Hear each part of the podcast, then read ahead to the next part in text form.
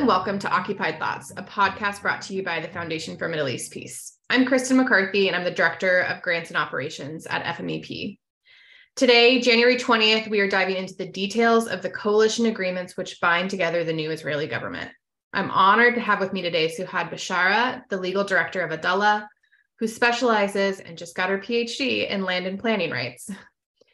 Adalah, the Legal Center for Human Rights, is an incredibly important Palestinian organization in Israel, fighting on a multitude of fronts um, for the rights of Palestinians. Please take the time to learn more about Adalah if you don't already.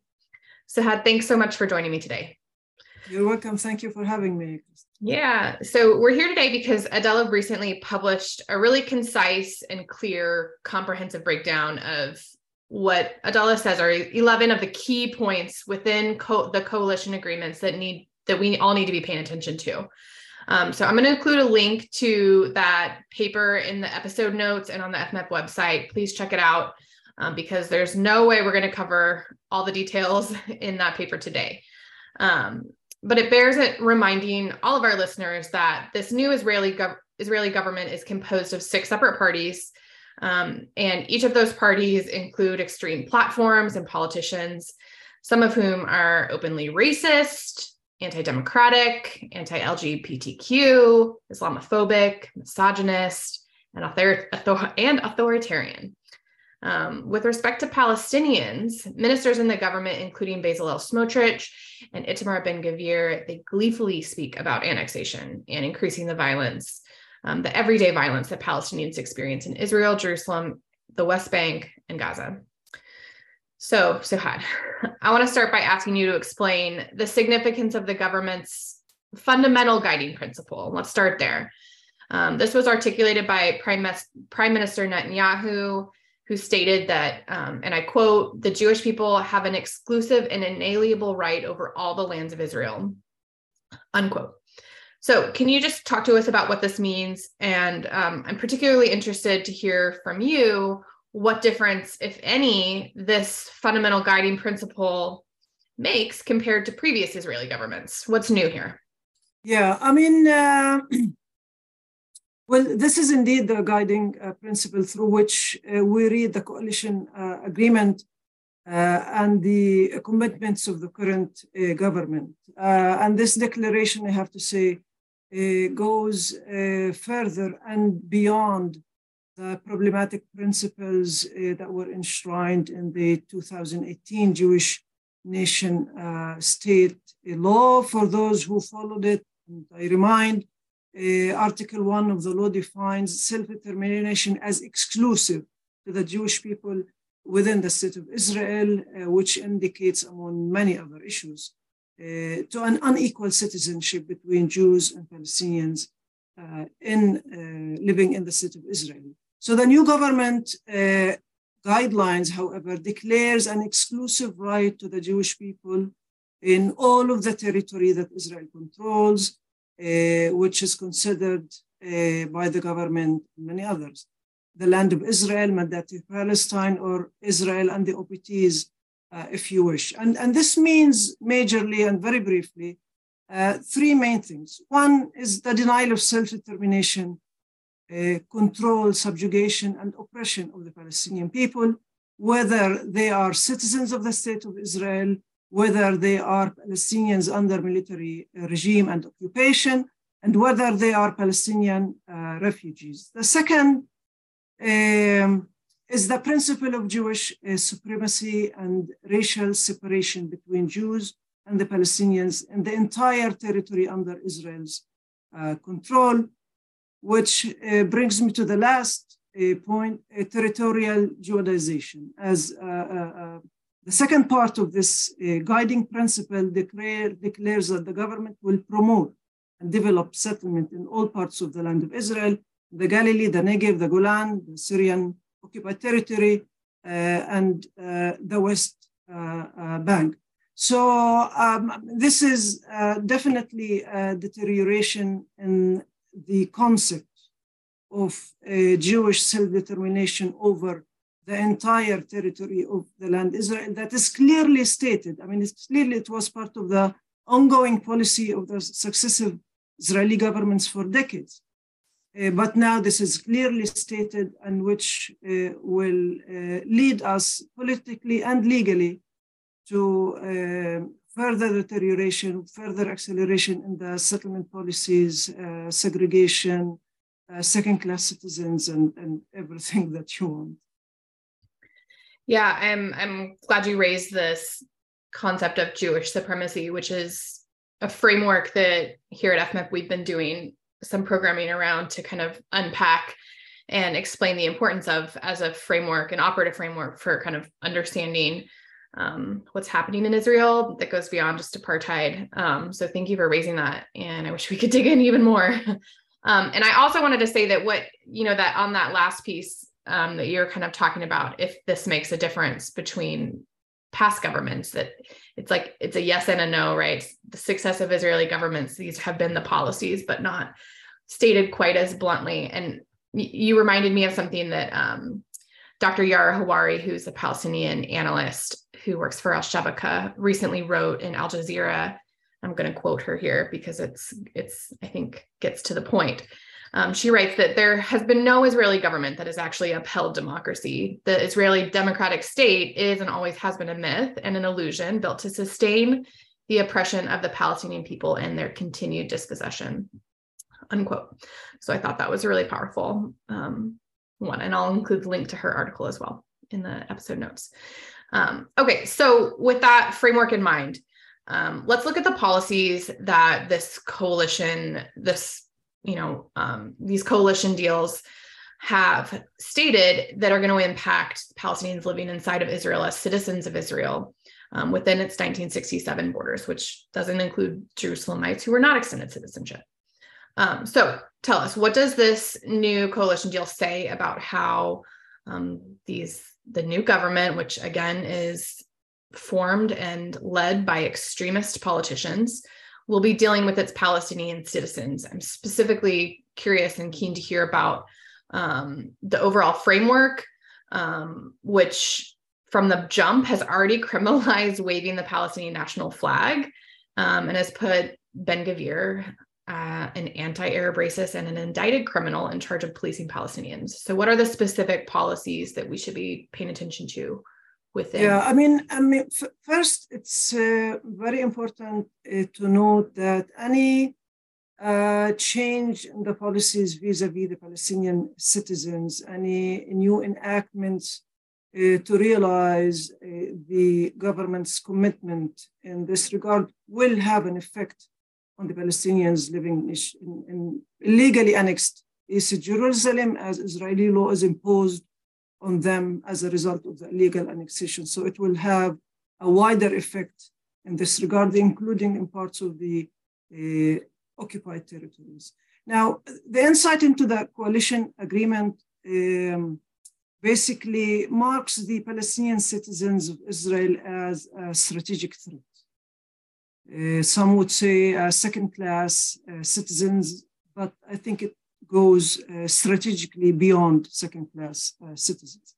Uh, having said that, the government is committed to promoting, among many other things, and, and we don't have time to list all of them, but I will highlight some of them. first, a policy of segregation and racial discrimination um, in fundamental rights, including citizenship, uh, right to family life, uh, land and allocation, uh, housing, budgeting, services, law enforcement, every sphere of life and connection between citizen and state. we're talking about racial domination, which manifests itself in violence and oppression, including the relaxation of open fire regulations, uh, deep uh, and institutional uh, politicization of the police, law enforcement agencies, uh, exemption from criminal liability uh, for police officers and shoulder soldiers, increased severity of punishment in certain criminal offenses. Um, it's basically further institutionalization of the two-tiered system of governance, uh, including law enforcement, uh, which differentiates between uh, Jewish Israelis and Palestinian uh, citizens. uh, which also extends, of course, uh, obviously to the West Bank. Um, limitation on, on, freedom of expression, um, delegitimization of Palestinian identity. You mentioned the prohibition uh, on the, the, waving the Palestinian flag, which we are seeing only the beginning uh, uh, of it, and additional restrictions on, uh, of course, freedom uh, of expression. Now, specifically in, in relation, which is very important in, in my point of view, um, racialized uh, policing, and we know that Itamar Ben-Gvir, the head of Jewish Power Party, is the new minister of what's called national security, and uh, to enable uh, him to implement uh, his policies and views in this regard, an amendment to the police law or police ordinance was uh, enacted, basically allowing him to set the policies, including investigation policies of the police, law enforcement uh, body, which should be independent, which is not. Yeah. Uh, again, um, excessively and successively, the police has proved has politicized all along. This uh, uh was granted impunity all along um, uh, in, in, relation to lethal use of power and uh, ammunition, live ammunition against Palestinian demonstrators, and so on. But this is part of the long history uh, in the relationship between the police and the Palestinian citizens, but it will be um, much more. Uh, I mean, Ben-Gvir have stated uh, very clearly that he wants to enact a law that grants impunity for all security forces, that includes police officers, uh, and soldiers uh, in this regard. So they won't uh, worry when they hold their weapons to shoot in order to kill. he says that we need to support the security forces doing their job. So uh, we're talking about very extreme uh, measures. We are talking about uh, capital punishment enacted in law and designed to uh, uh, capture only uh, Palestinians in this regard, um, increase punishments about, against um, basically criminal offenses that uh, is identified by Ben-Gvir and many other governmental uh, officers and ministers uh, as Arabo-Palestinian apologies, uh, offenses. So we're talking about racialized police units in this regards, and we already have uh, some functioning in the Naqab, the Yoav unit, the Mustaribin, or what's known as the Mustaribin, a police unit. So extremely deep racializing of uh, uh, the police, its functionality, full impunity, uh, and so on. So Unfortunately, we expect to see much more oppression, uh, much more violence, and full impunity in this regard, and taking for, uh, uh, into consideration that we are witnessing for decades uh, policy of impunity. We will see it uh, much more enacted in law now. Yeah, can I um I want to ask you um, taking advantage of your expertise in land rights and planning. Um, I think our listeners might be familiar, particularly if they subscribe to our settlement report about Israeli policies and actions regarding land in the West Bank and settlement expansion and de facto annexation. But I want to ask you about inside Israel because these coalition deals commit the government to Judaizing land inside of Israel. So, can you explain to me what that means? Like, what in practice that means? I think if the concept is clear, um, but what in practice that means, and what are the like, where in Israel are is at the forefront of efforts to Judaize more land, which is at the expense of Palestinians, right, and, and Bedouin. Yeah. Um, well, uh, well, it should be as a background, very short background. Uh, public policy that promotes and expands process of of Judaization and racial segregation uh, in residential areas in Israel now, vis a vis its citizens, um, is started since uh, day one, after the Nakba and after the establishment uh, of the state. Um, in 48, um, and during the military regime imposed on the Palestinian citizens, uh, the public authorities used the emergency regulations that were inherited from the British mandate uh, to displace Palestinians, uproot their villages, and establish and expand settlements and, and Jewish exclusive control over most of the land resources. Now, after the end of the military regime, uh, the policy did not end. Uh, it just took the form of uh, official civil policy conducted through public authorities such as the Israel Land Authority, governmental decisions, and laws that facilitate segregation and, and, Jewish local authorities control over most of the land resources in Israel. Keep in mind that 93% of the land within the borders of the state of Israel is state controlled, state owned. That includes the Jewish National Funds, uh, uh, uh, owned land in, uh, in Israel. A lot of these, of course, are Palestinian confiscated land that were confiscated in the early 50s uh, under Israeli law, including the Palestinian refugees' uh, properties. Um, so, so this is not a, a new policy. However, uh, in this context, uh, the government, as well as previous government, are prioritizing the uh, Naqab, the Negev, and the Galilee regions. We are talking about two regions that have a quite large percentage of the Palestinian uh, citizens of Israel.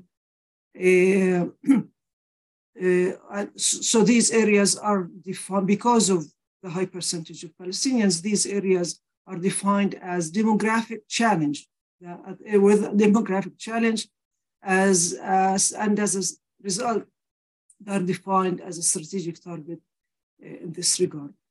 Uh, so we are talking basically about expansion of the legal frameworks that uh, allows residential segregation on racial or national or religious uh, grounds is something known as the admissions committee's law that allows denial um, of, to live in dozens of towns and on the basis of social and, cultural unsuitability, uh, prioritizing benefits and assistance, and allocation of land and, and residence of groups of Jewish citizens uh, in a distinct matter, uh, either through defining entitled groups as security forces employees, new immigrants, and, and so on, which targets basically um, Jewish citizens, um, legislative amendments that will allow uh, the newly nominated Minister of Negev and the Galilee and the National Resilience uh, to appoint representatives to the main uh, Israeli state authorities, which is uh, the Land uh, Authorities Council, National Council, and um, district committees for planning and construction, uh, which are the main three public bodies uh, entrusted by law with and control in a highly centralized manner the land and planning policy in the state of Israel. Uh, this, along with many other uh, measures that will be taken uh, to make sure uh, to maintain and deepen the segregation that already exists in Israel between Palestinian and uh, Jewish citizens, and there are exceptions, which is the mixed cities mainly, uh, like Akka, uh, Haifa, Tel Aviv, Yafa, and, and some other, and maintain exclusive control of the vast majority of the land within the jurisdiction of Jewish uh, local authorities. Why Jewish? Because of the segregation. So it's one system that feeds into the other in this regard. So I'm curious if you can, in a nutshell, what what is the message that Palestinian citizens of Israel are hearing from this new government? I mean, what is what's the I mean, to live under this huge framework of oppression, like what what is that message? Yeah, I mean, um, again, as I mentioned, uh, uh, this government clearly indicates uh, that there is only one legitimate group under its control, which is the Jewish people that are entitled to exclusive uh, self-determination. Everyone else, yeah, which is mainly the Palestinians, but not only. Yani we're talking about the asylum seekers also, uh, and, and so on, uh, are considered a strategic threat. And from there, everything uh, draws into policies that will realize the exclusive uh, self-determination of the Jewish people. We realize that uh, there is exclusive Jewish control on as much territory as possible on both sides of the Green Line, uh, which mean um, which determines uh, the violation of uh, Palestinian rights Uh, on both collective uh, level, right to self-determination uh, in Israel and the West Bank, and individual level, uh, of course, uh, we will see more uh, land confiscations, we will see more oppression, we will see more restrictions on freedom of expression, we will see much more violence with impunity for the security forces on both sides of the Green Line. I mean, we will see much more. Again, none of this is, is new. We need to keep that in mind all the time. Uh, uh, domination, oppression, and control, including territorial control, is nothing new that we haven't seen as Palestinian people on both sides of the Green. The similarities are, um, it, it's hard to avoid them anymore. Yeah, in terms of policies, in terms of conceptions, in terms of what the state of Israel or the excess, successive governments of Israel want uh, uh, to reach. Uh, however, what this government is doing is, first of all, stating it uh, very clearly, which is not necessarily something bad for the Palestinians, including citizens and uh, uh in the West Bank under occupation. Uh, but uh, what is unique in this regard, that the government is committed to enshrine all of these in law, to enshrine all of a lot of these policies and commitments in basic laws, which means a constitutional legal framework, which makes it harder to challenge, which makes it uh, harder uh, to change, uh, which is done to remain. It will be hard to reverse it, also in terms of laws and constitutional framework, also in terms of the reality uh, on the ground. Uh, so they are working on all levels to keep this system functioning for uh, the uh, Jewish domination all over uh, mandatory Palestine, in Israel and in the occupied. Yeah, thank you for for that kind of bigger picture look um, and perspective again as we kind of weave our way into some of the detailed policies.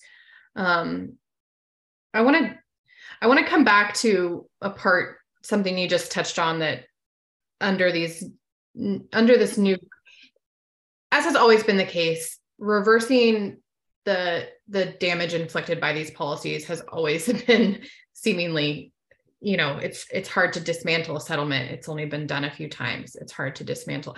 So i i, I want to come back to that um what possibility it is there there is for remedy um, to close, but I want I do want to talk about West the West Bank um, because there's been so much discussion about the new role that Smotrich has and um, the transferring of powers over settlers and planning, um, land planning in the West Bank from the Israeli army and defense ministry, which, um, you know, for now still has kind of a separate architecture of occupation um, that administers that area.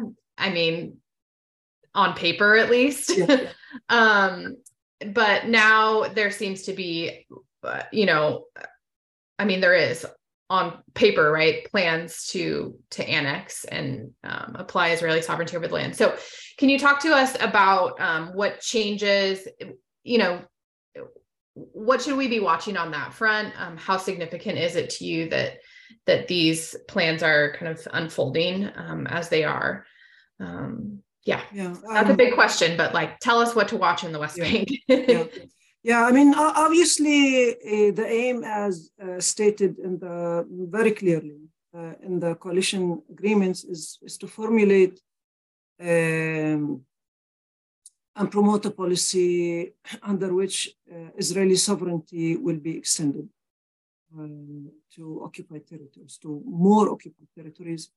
Uh, of course, we're talking about the West Bank, uh, when Israel's national and international interests uh, so permit. However, uh, until that moment uh, comes, and we're talking about official uh, annexation, but like we have seen in, in previously in, in, the, um, East Jerusalem and in the Syrian Golan Heights, uh, there's a lot on the government's table to realize this goal.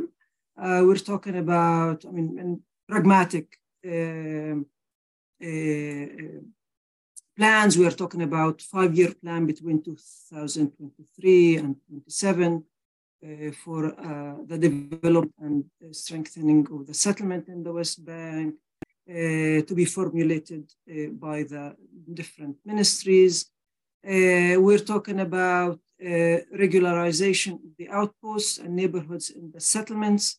Uh, we are talking about uh, settlements that were built without official governmental decision, although they receive governmental support in many forms, until they are set in terms of planning, development, and, and Israeli permits, the government will work to promote uh, what they call a humanitarian solution that will allow the outpost to be connected to electricity uh, for the purpose of providing you know, basic living conditions uh, needed for the settlers in these uh, outposts.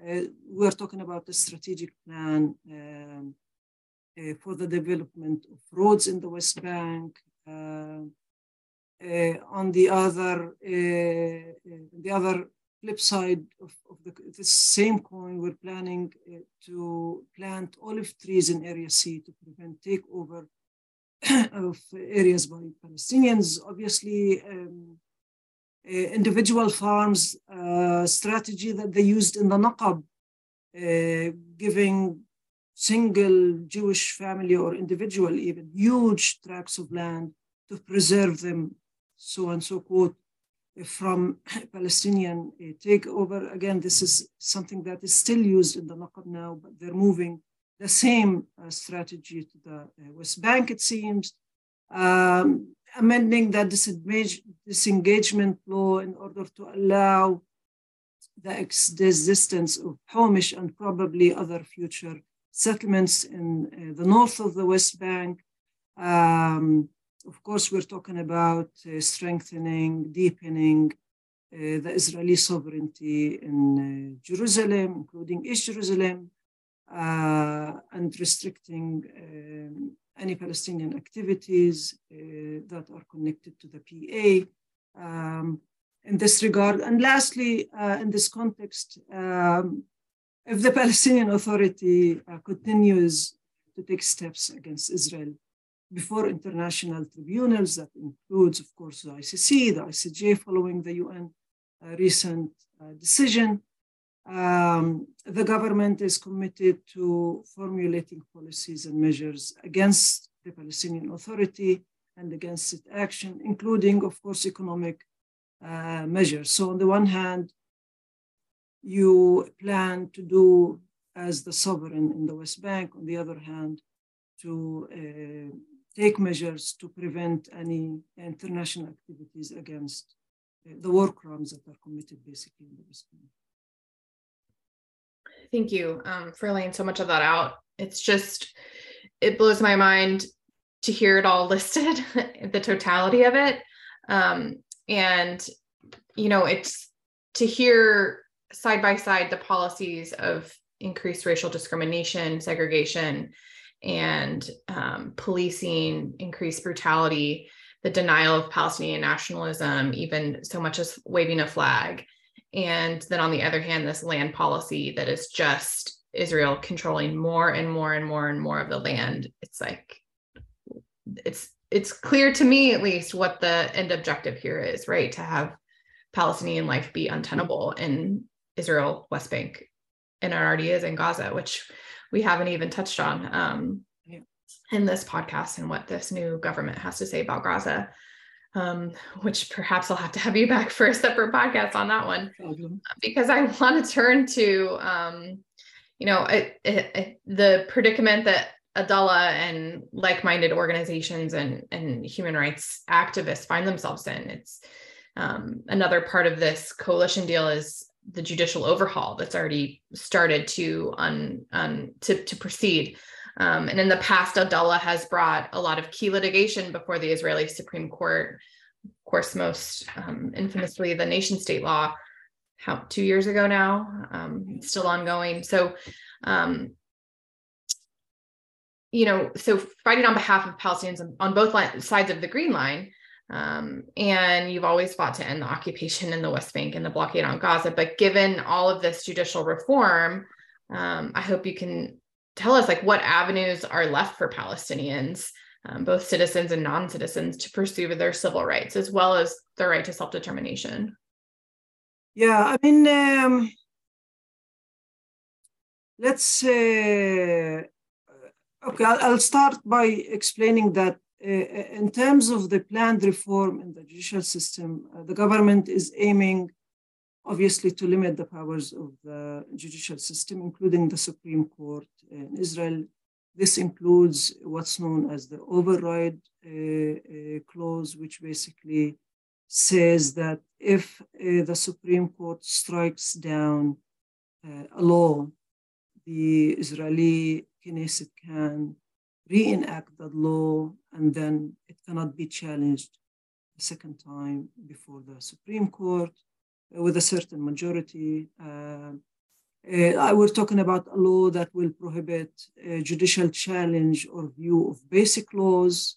Basic law has sort of constitutional um, a value. However, it can pass in the Knesset in any other in any majority.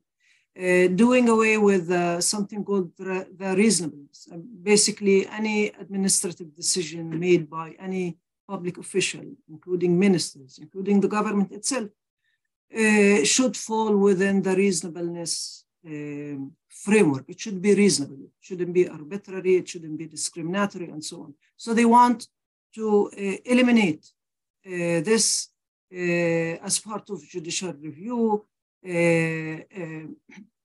challenging the arbitrariness of public decisions and of course, we're talking about complete control over the judicial selection process um, to the government uh, in, in, power. Now, these clearly have many implications on the state's institutional structure, um, separation of powers, independence of the judicial system in Israel, and, and so on.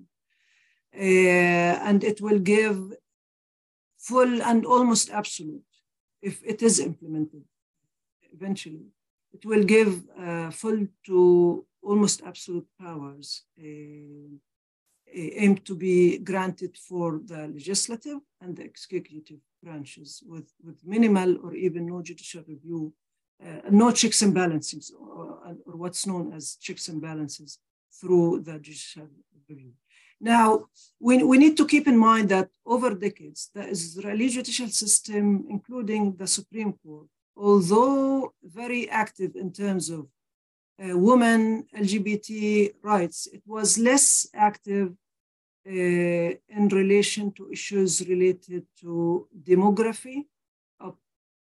Uh, for instance, upholding the law that bans family unification, for example, uh, segregation, we spoke about the admissions committees also upholding uh, or basically rejecting the uh, petition trying to challenge the constitutionality of the admissions committees law that upholds the system of segregation in residential areas. Uh, Judaization, an example I can give, uh, the Supreme Court decision to allow the displacement of Umm al-Hiran and uh, uprooting of Umm al-Hiran, Bedouin Palestinian village in the Naqab in order to facilitate establishing and developing a Jewish uh, town on its uh, ruins. Uh, the same goes to the OPT and the Masafer Yatta decision from last summer issued by the Supreme Court, basically um, uh, giving green light to displace all of the Palestinian communities in Masafer uh, Yatta. And I want to give another example. Even when the court did strike down, like for instance, the regularization law that meant to retroactively uh, validate so-called the outpost, when it struck down the law, the Supreme Court in its decision offered alternative tools to confiscate Palestinian land to allow the uh, regularization of outpost. So we're talking about uh, uh, a judicial system that uh, is politicized in this sense, where, where there, is, there are core issues that relates to demography, Jewish majority, Jewish settlement, segregation, and Judaization, the Supreme Court was less active. However, there, there was still a space, not big, certainly not huge, and certainly narrow, uh, for a judicial challenge. And judicial challenge uh, could be a strategy by itself and could be part of a bigger uh, strategy that, for the of time, I, I cannot go in now.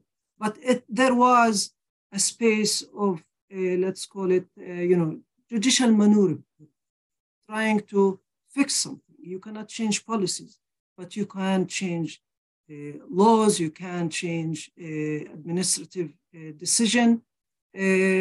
however, we are talking about, again, a judicial um, space that is already very narrow, but even this very narrow judicial space is going to be even narrower, if at all, uh, existing in the future, limiting the ability to legally challenge uh, new decisions, laws, and uh, so on. Again, you should consider this, you, you, should perceive this as, as part of a puzzle.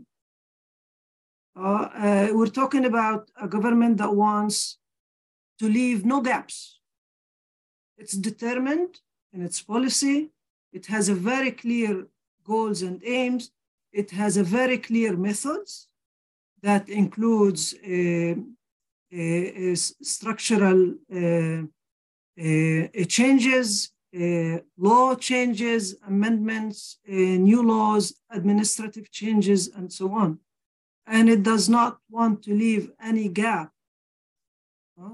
to maneuver any actions that might crack all of this uh, policy. This is why I say, I mean, the amendments and, and, and, the reforms that are planned to the judicial system is part of this uh, bigger pictures. I mean, exactly, you should take it as a puzzle.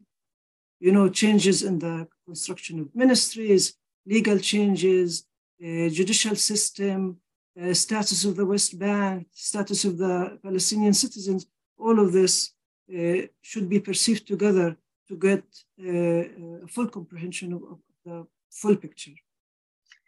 Okay, and I want to end on that full the full picture, which I think Adalah um, lays out in this in this paper and kind of ask you where you go with this um, so the paper concludes um, that the new policies defined in the coalition deals and i'm quoting now demonstrate the clear criminal intent of the coalition members to commit crimes under the rome statute including crimes against humanity namely the crime of apartheid and war crimes.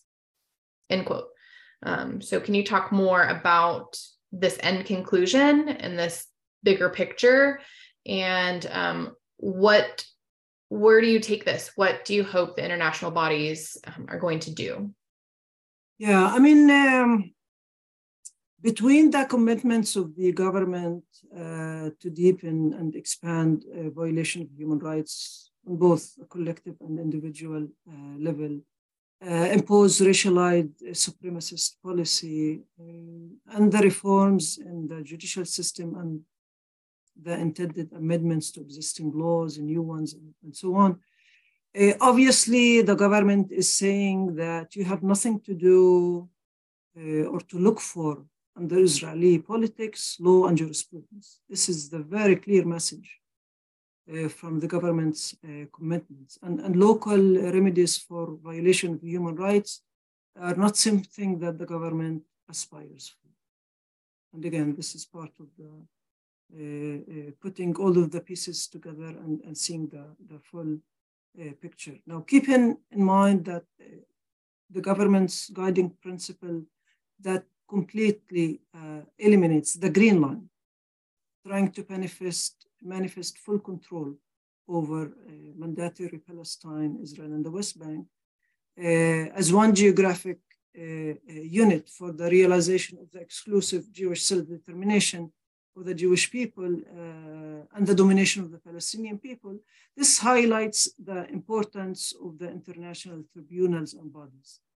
Um, in the implementation of international law and upholding uh, human rights uh, in this regard. Of course, there are, uh, as you probably know, the procedures ICC uh, and the investigation of uh, war crimes committed in the OPT, to which uh, the guiding principles of the current government is of great importance for such an investigation in this regard. You have the new decision of, your, of the new of the UN General Assembly from last month in regard to the ICJ uh, opinion uh, on the legal consequences arising from Israel's ongoing violation of the human uh, rights of Palestinians, self-determination, uh, prolonged occupation, and what this means in terms of uh, international law, um, aspiring, of course, to uh, the question or to the issue of the illegality of the occupation, which per se is not defined as illegal under international uh, humanitarian law, but under the circumstances of Israel's occupation and control over the West Bank, the aspiration is to get um, a legal say that it is uh, not security considerations anymore, it is illegal, which has many ramifications in this regard vis-a-vis, uh, you know, UN member states and, and other international uh, bodies. Um, uh, so, so, it has very clear importance. It's important also to address in this regard the UN Independent International Commission of Inquiry uh, uh, that basically tries to have a deeper look and investigate Israeli policies on both sides of the Green Line. To remind you, this uh, was nominated um, by the UN uh, following the May 2001, uh, 2021 uh, uh, events and the oppression and use of force that was used by the Israeli authorities.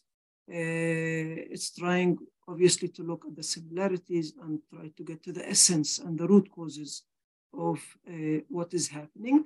Uh, and, and, lastly, uh, we addressed also the need to consider uh, uh, to reconstitute the UN Special Committee Against Apartheid. I mean, this committee was formed in 62 uh, by the General Assembly. Um, and uh, it was uh, mandated uh, and empowered to keep the racial policies of the government of South Africa, to keep track of it, report to the General Assembly, and it was um, deactivated in 94 after the first elections in South Africa. So we think, uh, following many things happening, um, including in the OPTs or mainly in the OPTs, uh, it is worth uh, considering uh, re- re- reinstituting and reactivating this committee to follow up with what is happening vis-a-vis Israeli policies in this regard.